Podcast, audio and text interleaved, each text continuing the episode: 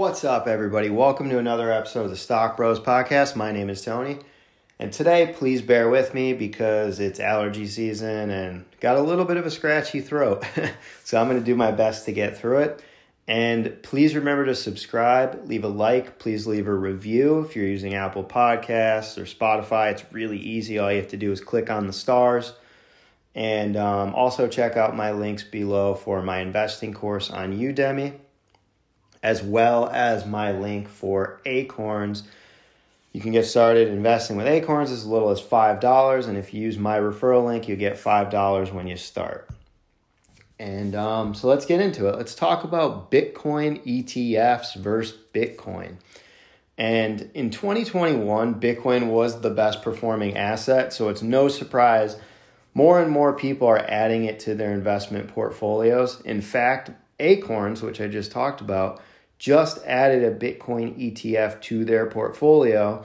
So if you do want to diversify your Acorns account, if you already have one, you can go ahead and add that to your portfolio. And right now it's about a 4% allocation. So that's pretty pretty good for me.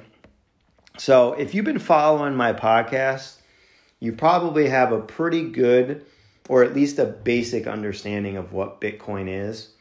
Bitcoin is just a digital currency that, unlike currencies such as the US dollar and euro, it's not controlled by any government or central bank. So instead of regulation by a central bank or government, the currency lives on a database called a blockchain, which is continuously growing record of the history of the transactions of all of the people trading it or using it to buy and sell things with. And the blockchain is like a digital ledger or a notepad that stores every single transaction on the web. Transactions that happen on a blockchain cannot be reversed or duplicated. And you can actually see transactions pretty easily if you go to, I think it's blockchain.com I'd have to look into that, but I believe it's blockchain.com and you can go and look at all the transaction records. But that's not going to do you any good unless you know all of the wallet address numbers for the, the people that you're trying to track. So it takes a little bit of research to figure it out. But, anyways, that's a brief summary on Bitcoin. And you can check out all my past episodes. I did a whole crypto mini series a couple months ago I've done probably about a dozen or so episodes about cryptocurrencies, what they are, all the different ones, how much they're worth, how they were created, uh, what is Bitcoin. I've done a lot of different episodes, so check out those. So let's continue. Up until recently, the only way to have exposure to Bitcoin would be to actually buy it off a crypto exchange like Coinbase, which is the largest in the United States. Then you have Voyager, you have Binance, which I believe is the largest in the world you have Robinhood and Webull and a lot of different other ones. And because Bitcoin is not recognized as a security, it cannot be traded on a US stock exchange like the New York Stock Exchange or the NASDAQ. So essentially, these major brokerages like Fidelity, Charles Schwab, TD Ameritrade, Vanguard, Merrill Lynch, they don't offer any cryptocurrencies. You can't buy cryptocurrencies through a major brokerage in the United States. It's all off of these third party apps or these actual crypto exchanges. Now, because the SEC, which is the Securities and Exchange Commission, they do not recognize Bitcoin as a security, they recognize it as a property. So there have been many attempts by institutions and hedge funds to create a Bitcoin ETF over the last 10 years, but all other requests have been denied up until recently. So last year, the first ever Bitcoin ETF was granted approval by the SEC to be listed on all major stock exchanges in the United States. That Bitcoin ETF is called BITO or BITO. And I'm going to talk about the pros and, and the cons of a, a Bitcoin ETF as opposed to just buying Bitcoin. So let's talk about the cons. You don't actually own Bitcoin when you buy this ETF. This ETF is based on future contracts and not the actual spot price of Bitcoin. This means it's not a perfect match to Bitcoin prices, but it's really close. So, as of April 14th, when I'm actually filming this, Bitcoin is down about 16% year to date. The Bitcoin ETF, BITO, is down about 15.4% year to date. So it's only about a half a percent difference. It's really, really close. The difference is pretty negligible. The other con is the expense ratio is about 0.95%. 0.95%. So this means that every $10,000 invested, you will pay a yearly fee of about $95. Or for every $1,000 invested, you'll pay about $9.50. So ETF fees are baked into the price. So you don't actually get a bill for this. It doesn't come out of your account or anything like that. All ETFs have some type of fee associated with them, and that's called the expense ratio. In comparison, my favorite ETF, which is VOO or VOO, um, has an expense ratio of 0.03. So for every $10,000 invested with VOO, your yearly fee is only $3.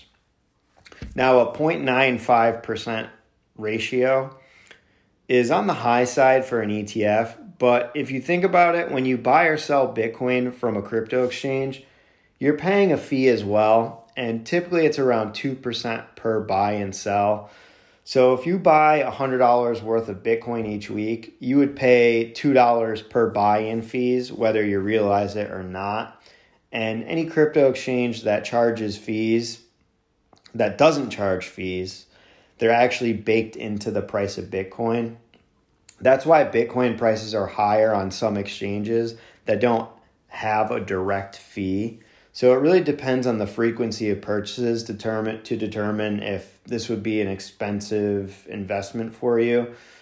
If you're someone that dollar cost averages into Bitcoin, then maybe this ETF would be more cost effective because if you're buying 50 to $100 a week, of Bitcoin through, say, Coinbase or Voyager, and you're paying a 2% fee per buy, that could add up over time pretty significantly. And it could end up being the more than the cost of the Bitcoin ETF's expense ratio per year. So you'll have to kind of do the math on your last 12 months or six months and extrapolate that for 12 months to see if it makes more sense to own this ETF or Bitcoin outright. So those are some of the cons. It is a higher expense ratio compared to other ETFs. And it's not actually Bitcoin. You're tracking future contracts of Bitcoin. Essentially, they're seeing the movement in Bitcoin, if it's up or down for that day, and it's tracking that. Now, let's talk about some of the pros. Like I said before, this, this ETF you do not actually own Bitcoin, just exposure to the price of Bitcoin. But what you do have is SEC regulations and protections that you may not have from a crypto exchange. Because it's on the stock exchange, it's far more regulated than it is on some crypto exchange. And you do have more rights and protections as an investor investing in the actual um, New York Stock Exchange and the Nasdaq than you will investing in some random crypto crypto exchange like Binance or Voyager and whatnot. So you can buy and sell this ETF like a stock, and there are no fees for each trade like you would have if you're buying Bitcoin directly. If you're buying and selling Bitcoin on something like Coinbase, you're going to pay a 2% fee every single transaction, where you don't have that when you're buying and selling this ETF. But let's be honest, if you're going to invest in this ETF, you're not going to be buying and selling this. You're going to buy and hold it and probably dollar cost average in it for the long term. Um, and the other thing is this Bitcoin ETF gives people the opportunity to add Bitcoin exposure to their retirement accounts, which you couldn't do before. And obviously, you can't add Bitcoin directly to a retirement account. So this is the as close as you can get to being able to do that.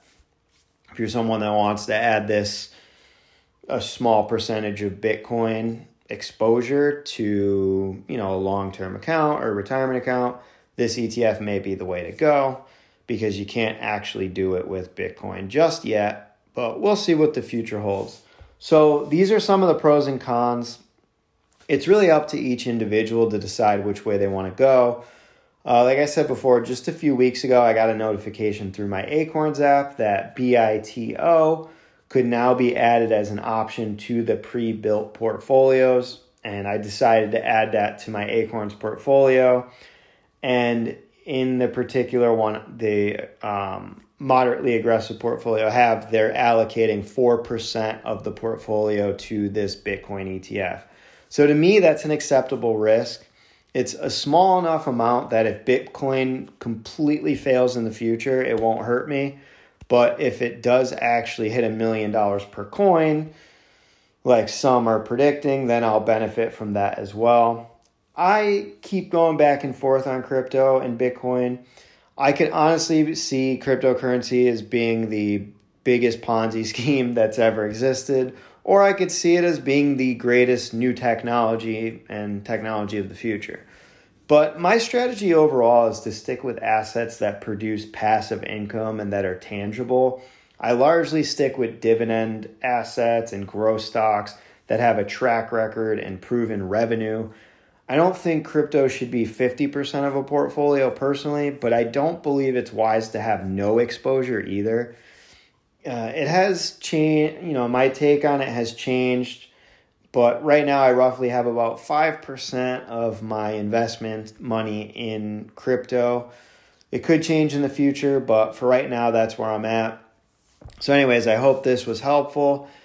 And uh, please, once again, please remember to subscribe and leave a five star rating. It helped me out greatly. And thanks again. Appreciate the support.